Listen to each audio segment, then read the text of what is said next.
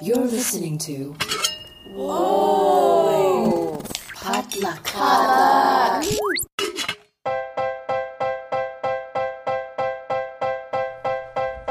Hey everyone, welcome back to the Good Pop Culture Club for Friday, August the 7th, 2020. We're a day before Chinese Father's Day. Happy Chinese Father's Day to everybody. That is such an obscure holiday, Marvin. It's um I'm pretty sure it's a marketing thing, right? Because like all Father's Day, August 8th in Chinese is Ba Ba. Oh, Papa, that's cute. But what are you supposed to get your dad on Chinese Father's Day? Like, what's the traditional present? Good grades, good career, financial stability. Money, a grandchild. So what is a mother Chinese Mother's Day? What, what day is that? uh, if my Chinese mother were were to answer, it would be, "It's every day because Yeah. she does everything for you. You owe her every day." Do you know how poor she was growing up, so you could live in the lap of luxury? Anyway, Anyways, uh, welcome to the podcast where we talk about all the good pop that gets us through our days. With me to talk about said good pop, self-proclaimed professional Asian American Jess Ju, and her dog Chowder. and Chowda. Oh, Chowder. Chowder! Calm down! I put a shirt on him, though. It's really cute. I'll show you guys later. He looks like a bachelor going through a midlife crisis. is that his dog age? Is he? A, is he? A, no, is he a he's old a man? young adult right now. No, he's a young adult. He's like college age right now. So he's probably one of those hipster college kids who like like to dress. yeah, I like think they're he adults. he definitely looks like a Filipino fuckboy right now. Like the collared short sleeve shirt, you know, dig out. It's it's a look. Well, you know, Um, you might have a yeah. type. I definitely do. Okay, sorry. Say that thing again. Oh no, I'm keeping this all in. What are you talking about? Okay. Hello. Wha- What's happening? Keep it. I don't care. I dare you. And also culture editor Han Wen. Hi. My pets are not attired in any such way. Yeah, Han, you have cats, right? I You're- do have cats, and I don't really dress them. Um, Well, cats would never let you put clothes on them. You can, and it depends on the cat. But like the most I've done is uh, little bandanas because uh, I got a puppy bowl kit or something like that. I don't know. Oh, that's adorable. Yeah. So just I have to ask because I haven't checked Instagram in a week because I've just been bad at social media. Has there been any cafe updates? I am now the proud mother of two twin sour bread loaves. And they turned out better than I expected. I had to literally cart them to Arrowhead. So my family went to, like, so responsibly, it was just us, went to Arrowhead for a weekend in celebration of my father's birthday. Airbnb, didn't see anybody else, but just to get away. And I was like, oh my God, I need to find a babysitter for my starter. And it's uh, let me tell you, it's really hard to find someone to who will watch your sourdough starter and feed it for like two days. So I took my sourdough starter up into the mountains and then brought it back and I had this was already the second one. I already killed the first one on day six of an eight day process. So I was like, okay, I cannot kill this one. It's been like 20 days already. So I fed it and then it wasn't working. Like the you're supposed to do like a float test when to see if it's like has enough bubbles in it. It was not floating. I was like, I literally cannot do this again. I'm just gonna bake it and see what happens. And it turned out great. My sourdough is beautiful. Nice. So now I've made bread. I mean, you brought your sourdough son up into the mountains. You know, let let him run around. Yeah. Um, he or she. I don't know what gender your your your, some- your son is. I think I think they're theys, um, you know, non-binary and gender fluid. So they, you know, were able to kind of experience a world outside the home, and then they came back, and now they've matured into adult loaves, and they taste delicious. they traveled the world on their gap year. You know, now they're Yeah. professional bread making kiddos. Yeah, I'll bring you some. There's actually way more bread than like two people can reasonably eat in the time that fresh bread will basically stale. My dad's like pre-diabetic; he doesn't eat carbs. So it's just me and my mom, and like it's just too much bread for two people to eat. You know, sourdough is actually better for diabetics too because they um they take longer to become glucose. Oh, maybe I, did should not try know that. Yeah, then. I'm not diabetic, but I always feel like I eat like a diabetic, or at least my body's happier if I eat that way. You know, I'm cutting down carbs is probably a good idea because we eat too much to begin with. Yeah, So- Let me tell you, I've never well, liked oh. sugar, You know, um, my body's happier when I have like honey or or um, what's the one that starts with A? Um, Agave. agave. Yeah. So like when I put that in drinks, it's so much happier than if I have sugar in drinks and stuff like that.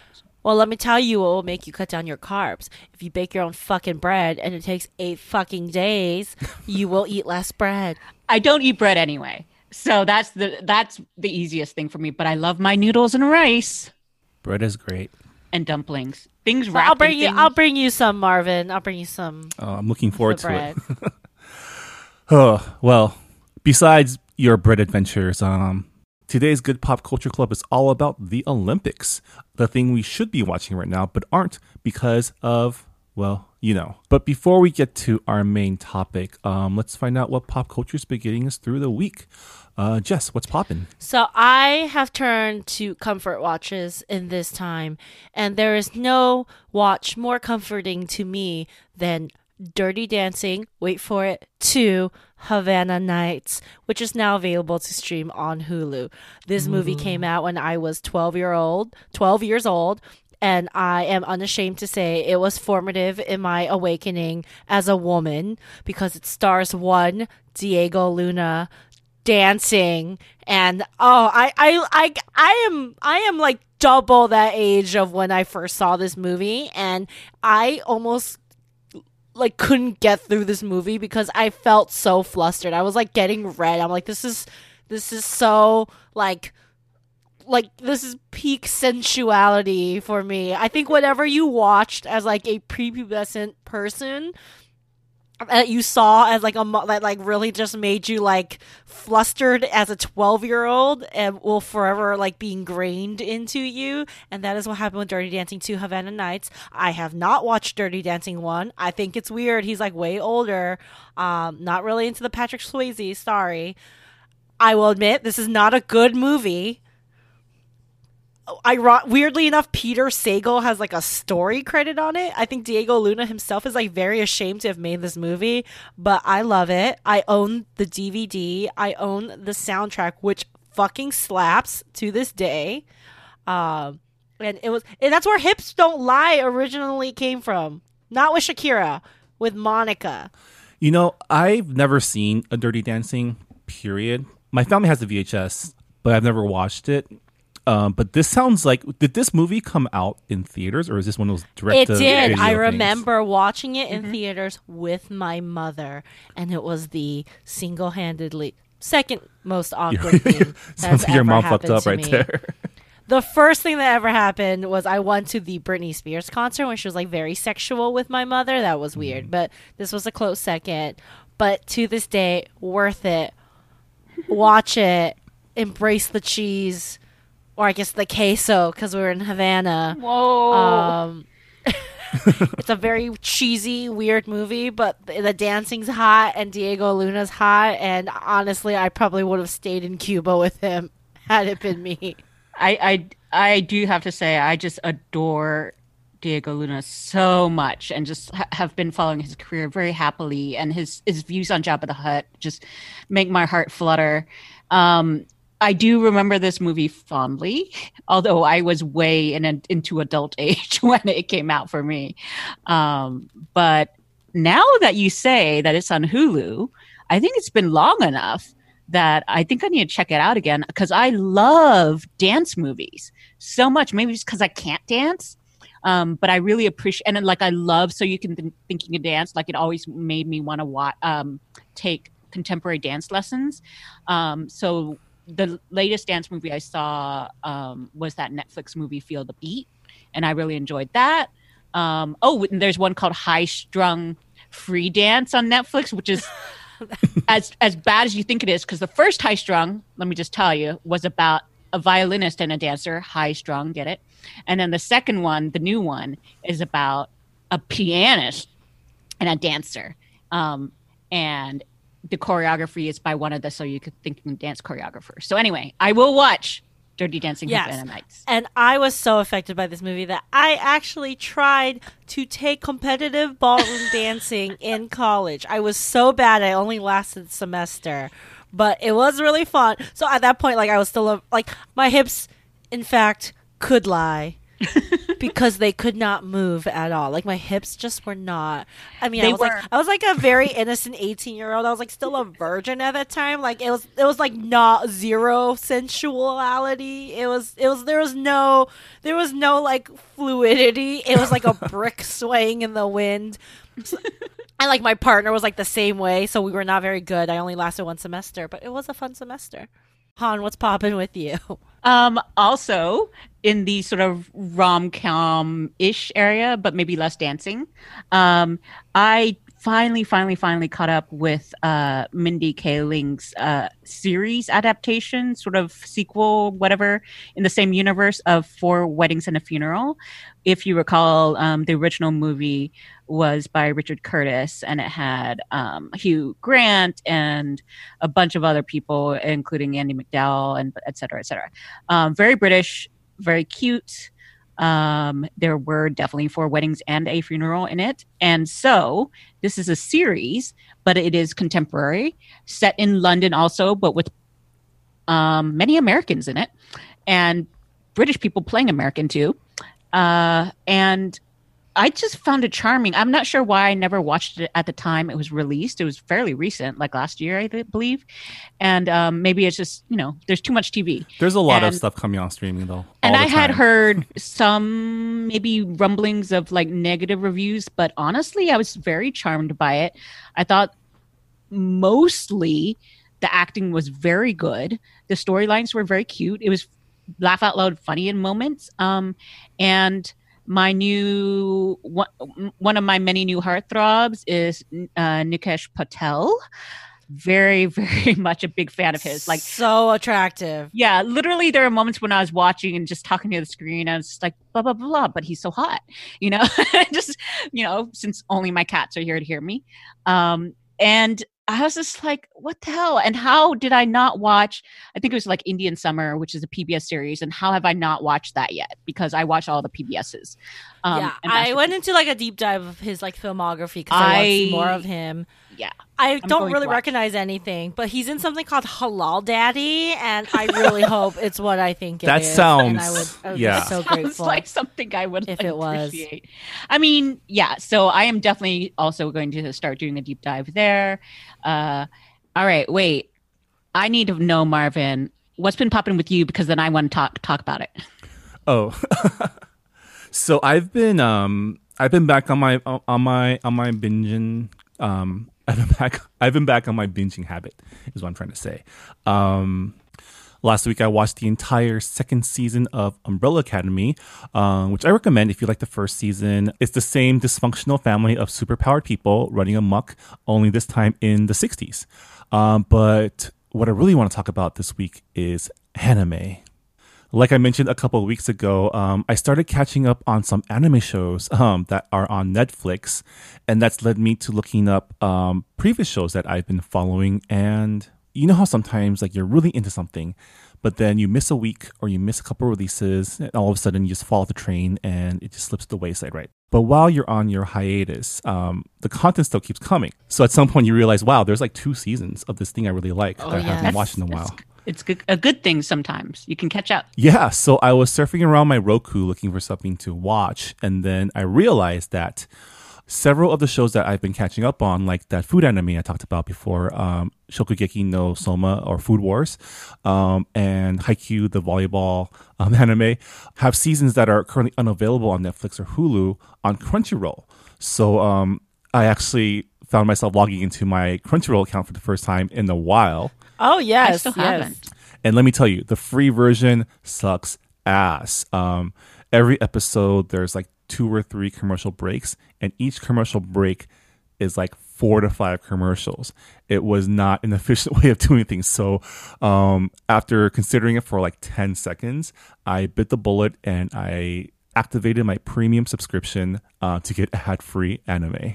I love this because it's like you don't have enough streaming services. You're like, nope, I gotta pay for Crunchyroll. But I'm excited because then you can tell me if it's worth it for me to eventually get at least a month because I still want to watch Yuri on It's the same cycle for me, right? It's, it's it's I- I'll sign on for like two months, watch my fill, and then I'll cancel my account until something comes around again. I feel like a recovering like anime addict. Like I was so I think everyone had a phase where then you're like deep into it and I have not been in it for over a decade now, I think. But I recently realized that I missed the entire reboot slash ending of Inuyasha. Right. Which was like my gateway drug. Inuyasha's everyone's anime gateway drug. It's everyone's first hit of like marijuana, okay? But like it's the first joint that gets passed to you at a party or whatever. And I like it just I didn't know there was like a whole ass like last chapter that they released to finish the show. So I watched that Right. like all in one night. Yeah, totally. And the last show that I did that with was um so I was surfing through Crunchyroll since I have this premium account now. I wanted to check out what's new and um personally um over the last few years my tastes have, you know, expanded. I've been consuming a much more broader um array of of media and you know part of it is because of um you know the book club that I do been exposed to more genres like romance and YA and so um I was open to you know checking out different types of anime too. So one of the shows caught my eye. It's um it has a really long name. It's called uh, My Next Life as a Villainess. Um, All roads lead to doom. And the premise is a Japanese high school schoolgirl um, dies in the real world and gets reincarnated into the world of her favorite, um, like otome um, dating sim, which is a genre of dating sim that's more female focused, typically starring a female protagonist that's trying to um, woo a cast of uh, usually emotionally damaged men. But the twist is she gets reincarnated as the villainess of that game. Um, and because she is a fan, she knows that for this particular character, there's only two possible endings that the character can experience um, either exile or death. So the story starts as she regains her memories of her previous life and realizing the predicament that she's in, proceeds to freak out and try to um, course correct. Uh, luckily, she's still a child, um, and it's eight years before the start of where the game would be. So um, she sets out to prevent her own death by essentially solving the emotional traumas of the four romanceable characters and inadvertently um, becomes the object of everyone's affections. So the show is kind of a reverse harem anime, but it actually goes further than that because the show has such a powerful harem main character. Um, she actually becomes the object of affection of both the male and female characters of the cast, We're and into it. We're into creates it. a bisexual um, ultra harem. And let me tell you, the show is pretty fucking delightful. Um, I started it not expecting to love it, but I ended up watching like all 12 episodes in one night because it was so fun. And harem animes aren't typically my thing. I usually find the characters a little too um, manic and kind of loud. And to be honest, a lot of them get kind of pervy. Um, but uh, for this show, even though there's a lot of thirstiness going on, it never veers into like perverted territory. There's not a lot of fan service. There's not a lot of like unbelievable um, proportions. Um, everything's kind of tasteful and wholesome, and it was such a refreshing watch. So, so the the show again is um, my next life as a villainess. Um, all routes lead to doom. The show just wrapped its first season, I think, a week ago. So, um, all twelve episodes of season one are available now. You can watch it now on Crunchyroll with or without ads, depending on if you have a premium subscription or not. But if you are a fan of anime and want something that's a nice, you know, light watch during these dark times, um, I definitely give it a recommendation. And with that, that's another edition of What's Poppin'. Uh, when we come back, we're talking all about the Olympics and Olympic movies. Uh, stick around.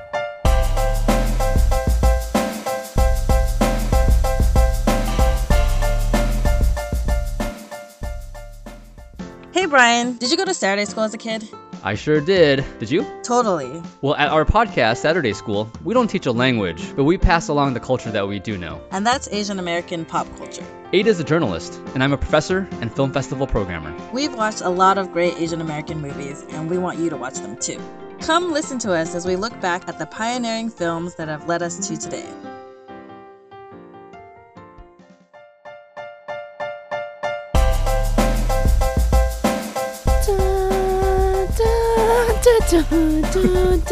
yeah. Please cut the song in like every chance you get.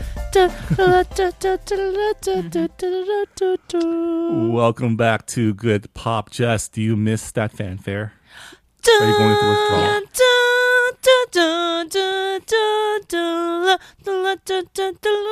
Okay, let's be real. The amount of commercial breaks that NBC puts you through, you hear that fanfare more than anything else during the entire coverage of the Olympics. You watch that fan, or you listen to that fanfare more than you watch the actual sports.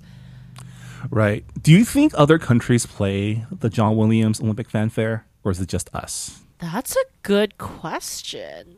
Is it like an NBC American thing, or is it just an Olympics thing? It's John Williams. I feel like it would be foolish not to use it globally. Right, but it was John Williams. It was the piece that he wrote for the I think it was 1984 LA Olympics. Yeah, 84. 84. John Williams then, so- wrote this song for those Olympics. So technically, it is an oh, American. Oh, I Olympics. did not. Yeah, but it's John Williams, and you know Americans, we like to like overstay our welcome everywhere else. So why not in Olympic themes? The song that invokes Olympics to me is the Brisco County Junior theme that they used for the coming up. Um, hum it, hum it. It's um, it's the dun dun dun dun dun dun dun dun dun dun. Oh Yeah, yeah, Yeah. yeah, yeah, yeah, yeah, yeah. So that theme is from a early '90s um, Bruce Campbell sci-fi cowboy series called The Adventures of Brisco County Jr., which I have Yeah. memories of watching, but no memories of at all of the actual show. Mm-hmm. Um, also, I think also an NBC property, which is why they use it. Well, to Yeah. me, the fanfare and the Olympics are in, like intimately tied, um, and I, I do miss hearing that. So I just play it as I do mundane things around the house right now, like when I finish solving a jigsaw puzzle, or after I've done like cleaning my room or like plating dinner. I just will throw the fanfare out. So it, it brings the Olympics a little, a little closer to home. You know. What do you miss most about the Olympics? Uh, I think the I love a I I do not watch sports. Like I don't watch actually watch sports, but I love a sports movie because of the like narrative of sports movies. Right. And I think the Olympics are like sports movies on steroids. I mean, every single Olympic sport is a sports movie in itself. Exactly.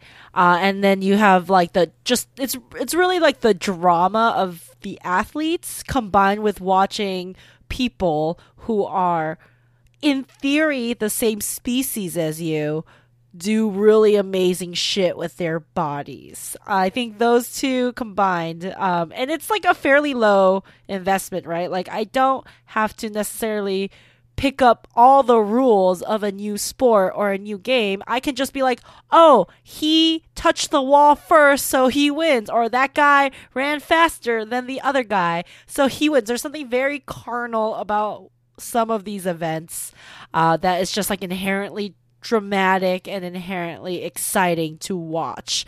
And then you like add another layer of like national patriotism and like bragging rights and the stakes are like just so much higher because they only happen every 4 years and it's just great human drama. I'm all here for it. It's even better when there's actual like heroes and villains, right? And how much of that is editing and how much of that is like the media telling us what to believe, you know? Oh, it's definitely editing, but I think if they're the kernel's not there, it would be foolish to not capitalize on some of these like inherent dramatic things, right? Like when Michael Phelps in 2004 was going for his eight medals, eight gold medals, he was trying to set a new world record or Olympic record. Like that was just that's kind of amazing. Or to see Right. someone who did uh, poorly in the last Olympics and is now on a redemption arc narrative. That's always great too. Those I think are my two. Redemption arc is one, always one of my favorites. Uh, f- for for somewhat for whatever reason, whether it was personal tragedy, uh, misjudgment, or injury, they did not succeed as they should have in the previous Olympics. Now must come back and prove that they were not a fluke, not a one shot wonder, and they truly are the best. I miss the rivalries that form in like a series of events. Like um in I forgot when it was, but when Anton Apolo Ohno first jumped onto the stage and it was pretty much him versus every South Korean. Yes. That was an exciting sports movie right there.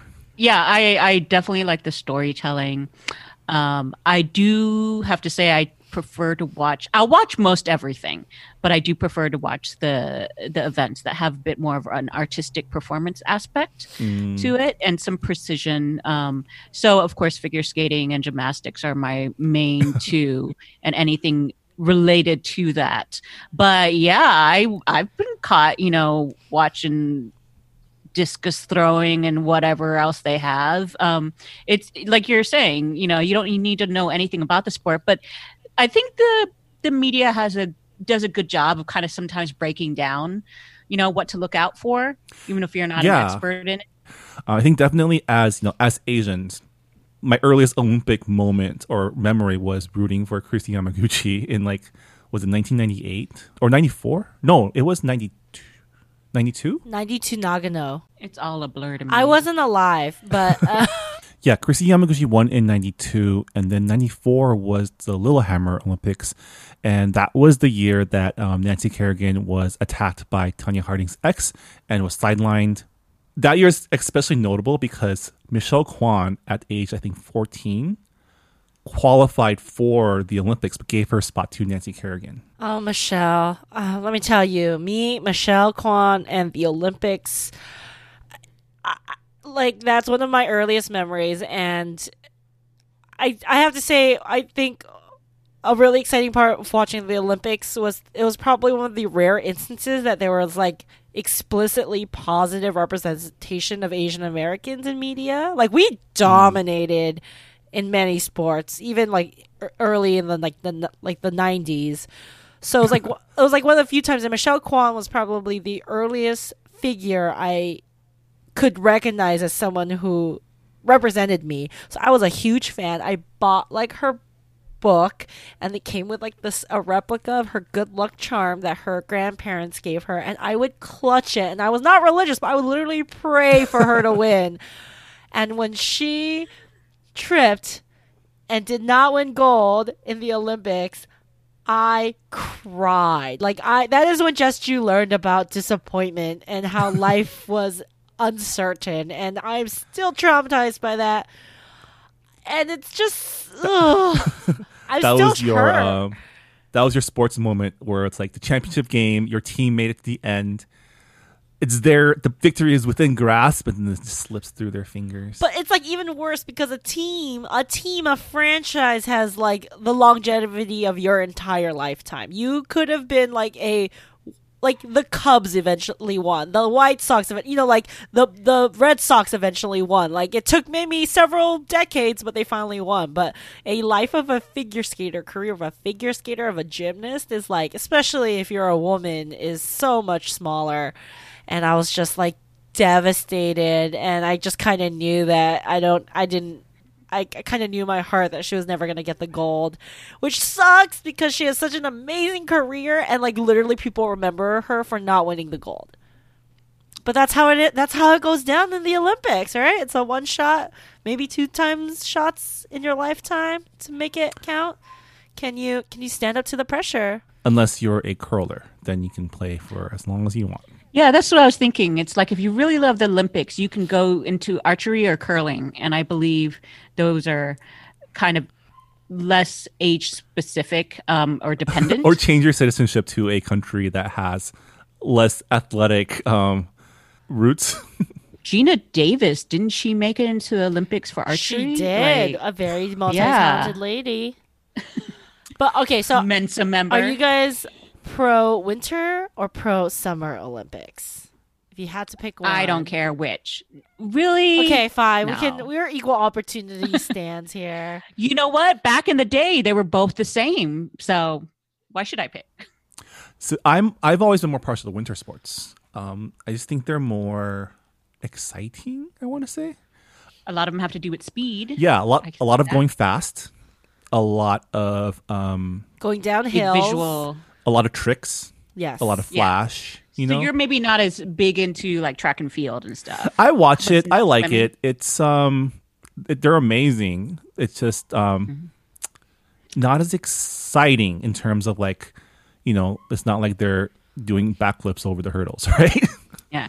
Like with me, I really can't pick because summer has gymnastics Yeah. and winter has the figure skating. Yeah. So As a spectator, I, I think I enjoy, and maybe this is like my Canadian blood speaking as well, but I just, you know, I, I feel like winter sports are a little bit more extreme in a lot of cases. Um, I mean, summer sports are great too, and I like watching like the more obscure ones, like like high level ping Yeah. pong and like um, fencing. Oh yeah, ping pong. Um, there's a lot more variety, I guess, but uh, Yeah. I like a lot of the winter sports, and I will say, like, looking at, you know, this list we have here, like, Asians, we kind of dominate at a lot of the winter sports. But I mm-hmm. like how summer sport, the Summer Olympics are a little more widespread because, you know, just it costs more to do winter sports, right? Like, the infrastructure yeah, you need. you need equipment. Yeah, and if you don't come from a winter, like a snowy country, that means you have to have a yeah. base somewhere in a snowy country ice rink. or a like a know, you have sled to- like a yeah. sledding like it just costs more Mhm. versus summer olympics are it's like can you run fast Swimming. can you swim fast like okay let's like get to that baseline first like you learn the basic skill hey you're really good let's like push you Now you can spend money for like the trainers and stuff. yeah, But it's yeah, a little right. more equitable. Not saying it's equitable, but it's a little more of a fair playing field globally. Uh, versus like the Winter Olympics, it's like it's the Scandinavian countries, the United States, and Canada, like competing for Mm-hmm. the three met the top medal spots. Uh, maybe also with Japan, the Korea, Japan, um, Korea, yeah. I'm thinking about the really obscure winter sports like biathlon, where you just ski for a really long time and then you shoot targets Keep shooting. and I was like, okay, I- yeah, like a Finnish person is gonna win that every year, or a Swedish person is gonna win that every year. Like that's literally they've been doing that since like birth. generations they've been doing that. Okay, like let's let's just let's just give it to them. Um, but maybe Yeah. with the exception of one very amazing story that is related to your favorite movie, Marvin, your favorite Olympic theme movie, which is what is that? Um, so I asked everyone to come up with uh, a, in lieu of the Olympics, an Olympic movie that you know really spoke to them. And I wouldn't say it's my favorite Olympic movie, but definitely when I think about Olympic movies, this was the first movie that popped into my head, and that's Disney's Cool Runnings. it's a great movie. Yeah, it came out in 1993, directed by the same dude who directed the National Treasure series, um, Three Ninjas, and recently The Meg. We've all seen it, right? I have by now. I actually had to. I actually had to watch it for the first time on Disney Plus Wow, yeah. just this weekend. I mean, it's it's your standard sports movie, you know, uh, underdog story. Um, this team of people who have no business being in this sport, in this case bobsledding, um, as Jamaicans decide to do it because um, they missed their chance to get into the Summer Olympics as sprinters, and um, they enlist a shady coach, uh, played by the late great John Candy, and um, try to go the distance. And um, it's just a feel good movie um, and definitely like in terms of like when when when I think of Olympic movie, it's it was literally the first movie that came to mind. Yeah. So what makes a great Olympic movie? So you need to have underdogs. Definitely need to have like, Yeah. the underdog. You, it's either underdog or redemption. One of those two where they're unlikely, yeah. right? Um, you have to have you know people coming together to team as a team to make Yeah. it work. Like disparate Yeah. personalities, disparate backgrounds or goals, like characters coming together to make it work.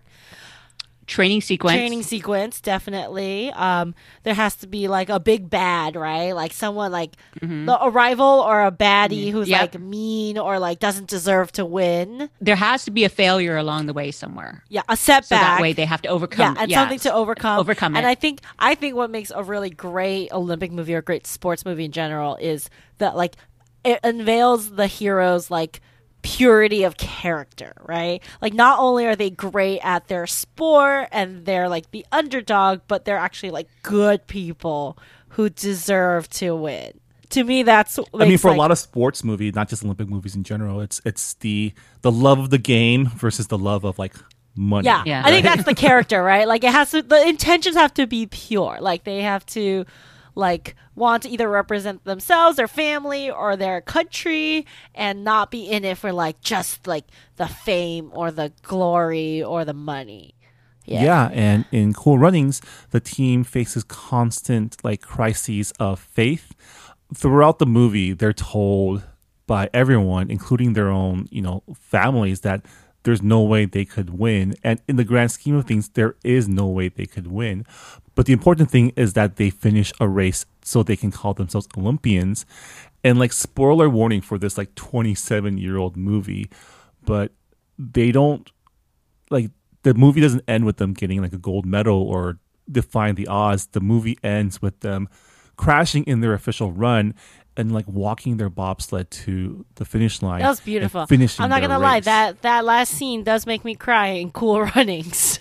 It's I'm beautiful. glad that wasn't spoiled for me because when I watched it, I was like, "Oh, great!" Because you know, since it's history, I could have Googled um, or Wikipedia it, and I didn't. I try not to for these things. And um, my Olympic movie only released a year before yours, and yet feels like it should have been released ten years before yours. Is the Cutting Edge.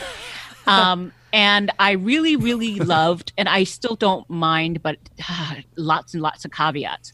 So, Cutting Edge stars D.B. Sweeney and Moira Kelly. She is a figure skater who keeps having problems with her partners, and he's a hockey player who uh, gets injured because he's an asshole and he got knocked over um, by an opponent, and he now has less peripheral vision in one eye. So he can no longer compete in ice hockey because you really need your peripheral vision. So um, he, because uh, her coach um, is desperate to find another partner, and for some reason she keeps having problems with these partners. He gets this guy, and they get together, and they're both desperate. They practice uh, whenever he doesn't understand, you know, the, why the figure skates have these low ridges on the tops at the on the tips and um, it turns out it's a toe pick so every time she makes him trip she laughs at him and says toe pick it's a big thing um, quotable moment and uh, they hate each other and eventually of course they love each other. But the part that like i rewatched it and i was like wow this soundtrack is horrible because like i didn't know any of the songs except for like one song during a party. So i was like this is amazingly bad. And then also you know they're- of course they're going to require some trick photography. It was worse than i remembered it because everything was either super up close with her face or it was super far and in in uh, silhouette. So clearly you know other skaters. Um and i real and i you know googled later and found out like within a week of uh this shooting Moira Kelly like injured her ankle. Um but anyway um what the thing so that's bad enough but then also the thing that really just annoyed me and i was like oh this is why it felt like an 80s movie was um the main dude such a womanizer such a womanizer to the point where it's like ha ha he can't remember the gr- lady he's sleeping with at the very beginning of the movie um and she's like a german like i don't know athlete I mean, this the, the the setup sounds like one of those Katherine Heigl rom coms where it's Yeah. like it's still unlikable woman gets like Yeah. her her defense is broken rich. down by like he's rich he's a he's sort of an oaf and they somehow come in the middle and she makes him read great expectations and all that stuff. So the thing is the bones are there for the classic good rom-com. I still think Moira Kelly is very charming despite kind of her bitchiness you know character. Um, so there are things to like about it but it def- definitely didn't hold up as much as i thought it was going to.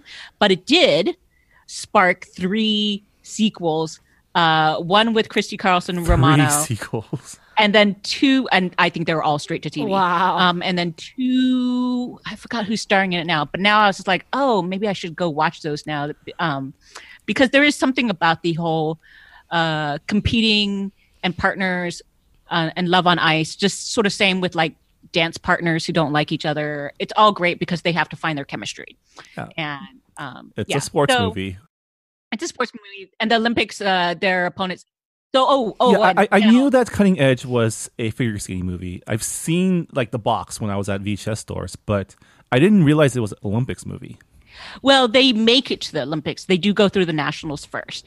Oh, and the other thing, of course, looking at it in retrospect, that disturbed me was, you know, like where are all the Asians? Like this is figure skating we're talking about, and their main opponents were not even Asians at the Olympics. I mean, were they um, think there's Russians? Russians, Yes. of course. Oh yes, Russians. Yes.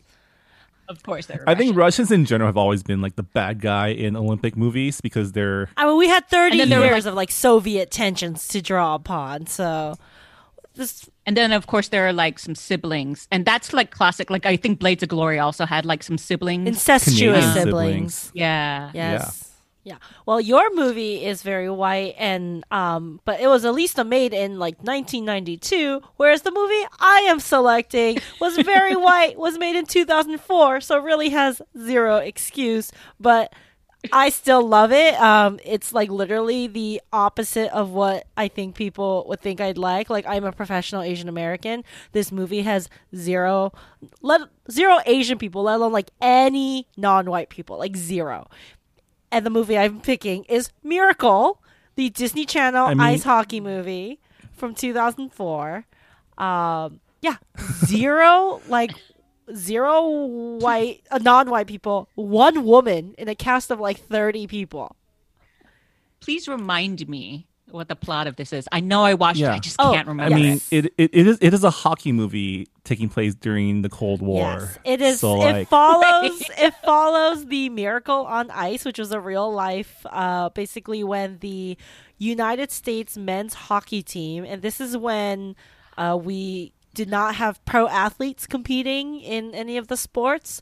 So essentially, a group of college hockey players have are being put together by their coach Herb Brooks, who 20 years earlier was the last player cut before the team went on to win the Olympic gold at the 1960 Olympics. So we got redemption story from the coach. Two, uh, you have the underdog story because they're a bunch of the United States team is made up of a bunch of college players, um, and they have to go against the big bad Soviet team, which has been dominating the sport for decades. So we got a good friend, rival, enemy, you know, opponent.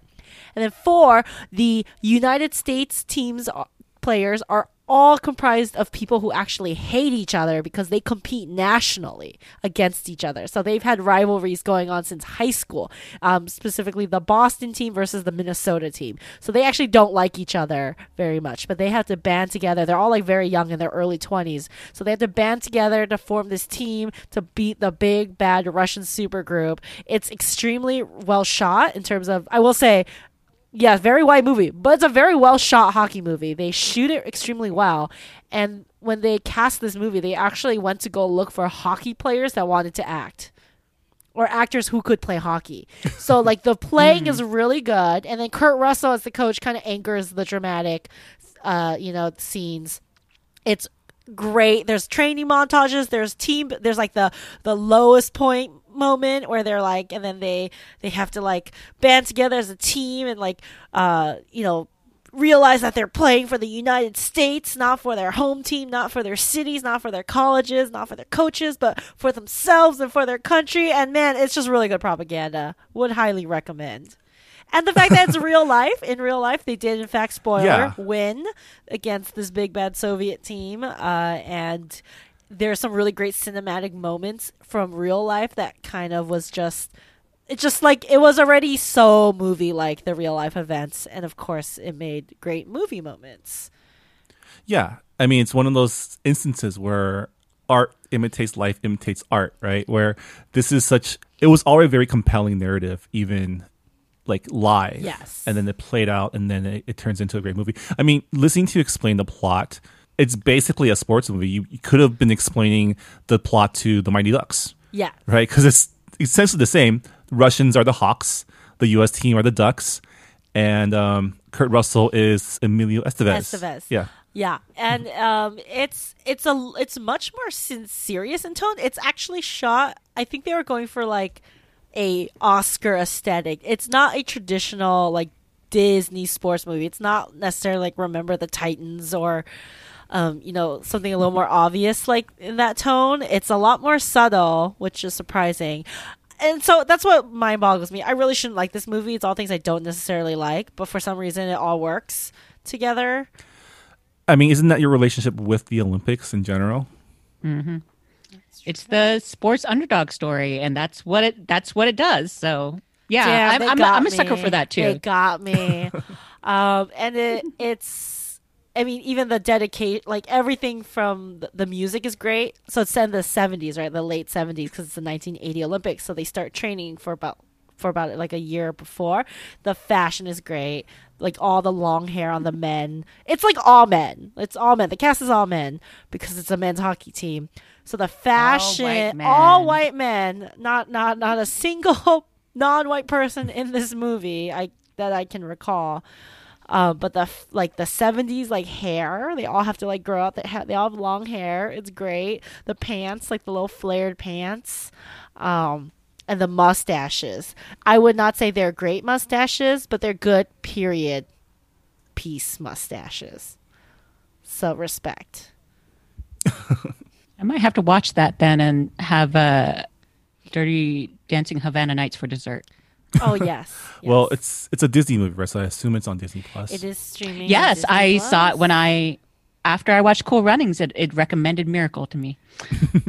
And I will say, I have been to one, exactly one live hockey game in my life. I still haven't. And it was the most. Did you like it? It was fun. I had no idea what was going on. And it was the most extra thing I have ever been to. Like, both the game itself. I mean, I really want to go because I wanted to see two dudes fight. And I did see that. That did not disappoint. Uh, but the audience was like very extra. Like everyone's very heated about the game, and everyone. well, did you go to a Kings game or a Ducks game? I went to a Golden Knights game in Vegas. Oh wow, yeah, those. They're very extra. The interludes are very extra. Like whenever there's a timeout, you know they have to like entertain you. And I'm just looking around. And I was like, how did women get the stereotype of being the dramatic ones? This is like the most dramatic shit I have ever seen in my life. over a bunch of dudes hitting like a plastic puck into nets. Like that was a good It's time. all though. PR. It was a good time. Yeah. So, um, is there anything you don't miss about the Olympics? I do not miss the subtextual racism that courses through Olympics discourse whenever you start talking about other nationalities or other races doing sports. I feel like this bubbles up every time um, the Americans beat the Japanese teams. People always bring up like World War II and Hiroshima for some reason, Oh my fucking! even though like has nothing to do with the current situation. It has nothing to do with the players. And it's also like that was like a globally, historically tragic event that you're using as a parallel for like some, like for them being better at you in Yeah. gymnastics. Not appropriate, sirs. It's I also like- really annoying because I believe some of the earliest um, Japanese athletes were in the Olympics for America. Like I think they were. I can't remember which sports, but yeah, like track and field and stuff like that. And one of Jap- one of the I think the first Yeah. Asian American to win a Olympic medal was um was was in swimming and it was a Hawaiian Japanese Hawaiian man a Sammy I I watched the whole play about this and I can't remember but yeah like it's it's not appropriate um you know a lot of racist vitriol gets spilled out from you know people watching and sometimes from like the commentators who should know better Yeah, I think what it is is just international sport is great. Stories of human triumph over adversity, no matter where they come from, is always like you want to hear those stories. Those are stories worth telling because it shows you what's possible if you put your mind on something. But you throw in nationalities, rivalries, and just people's poor, just like general conceptualization of history Yeah. and historical like events. I mean, leave it to international competition to really emphasize the stereotypes of the American average American citizen, mm-hmm. right? Yeah. And it's I always I always you know I do think it's like a net positive in terms of showing what humanity can do and is about and like what really talented people around the world can do. But occasionally there's always like an ugly side, right? Like the drug scandals and the cheating. Every time someone cheats, you know, it just kind of makes bums me out. I mean, like the whole like U.S. gymnastics team, like sexual The harassment, abuse. and sexual abuse. Oh yeah, thing that that's out. terrible. And I think I mean we've said before like is it worth like having all these survivors and like, you know, having people like basically be traumatized to win a gold medal? Like no, it's not. Don't do that. No.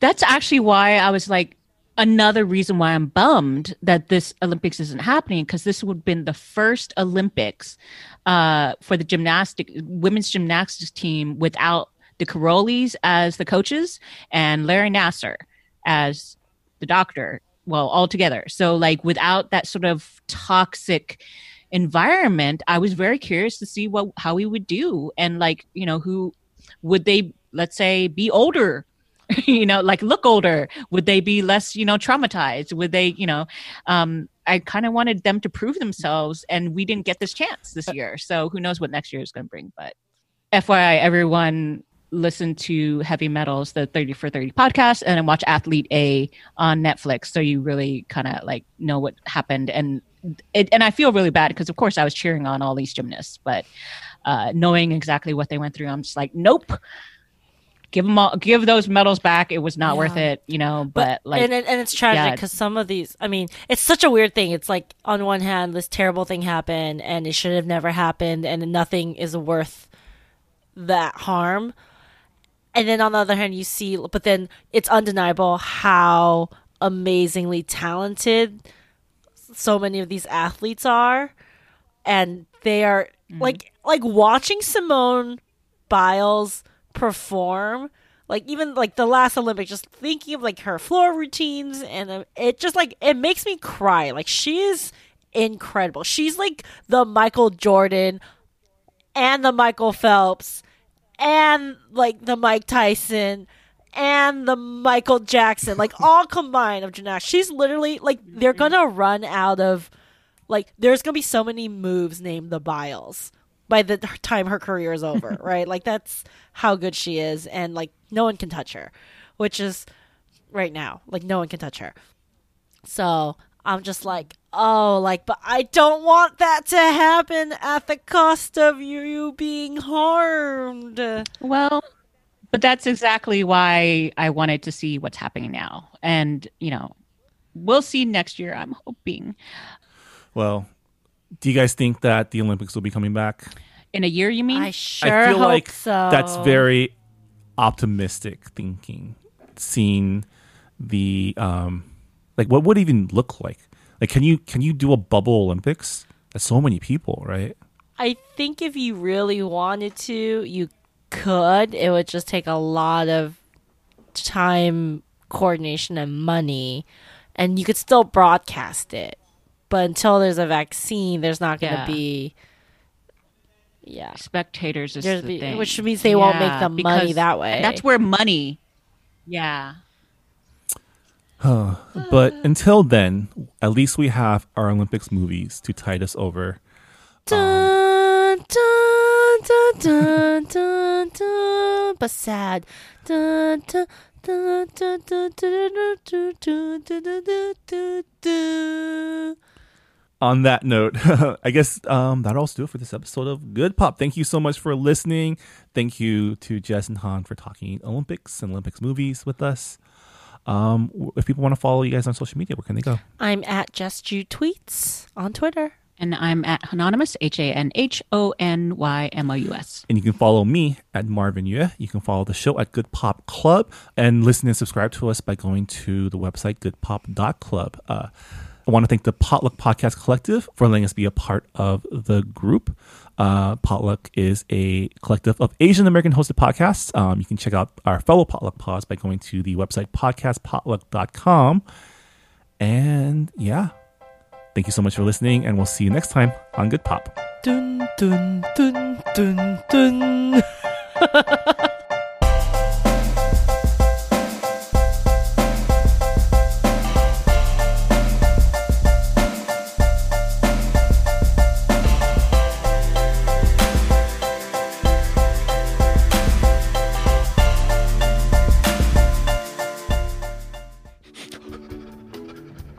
Kathy, Kim, Steve, what's going on? tell me, what do you know about K dramas? Oh, um, they have something to do with the drama that comes from K cup coffee pots, because you know they're bad for the environment. Uh, no. Oh, you mean Korean dramas? Yeah, I know that they are very grounded in reality. No, that's actually the opposite of what happens. It, it sounds like you don't know anything about K dramas. Yeah, I was just guessing. That's actually perfect. Remember Will, Phil, and Joanna did that Korean drama podcast? Yeah, they saw Boys Over Flowers. Yes, and people apparently listened to it and want another season. But Will and Phil are still recovering from that season. Oh my god, are they okay? I did hear they tried to give themselves amnesia. Oh, is that a K drama thing? Yeah, pretty much. So, are you guys down to help out with the new season of the Korean drama podcast? So we're going to be watching a K drama this time? Which one? Secret Garden from 2010. It was a big hit. And if you're down, check out the Korean drama podcast at koreandramapod.com. Kaja! Am I going to see Sana Towel Buns?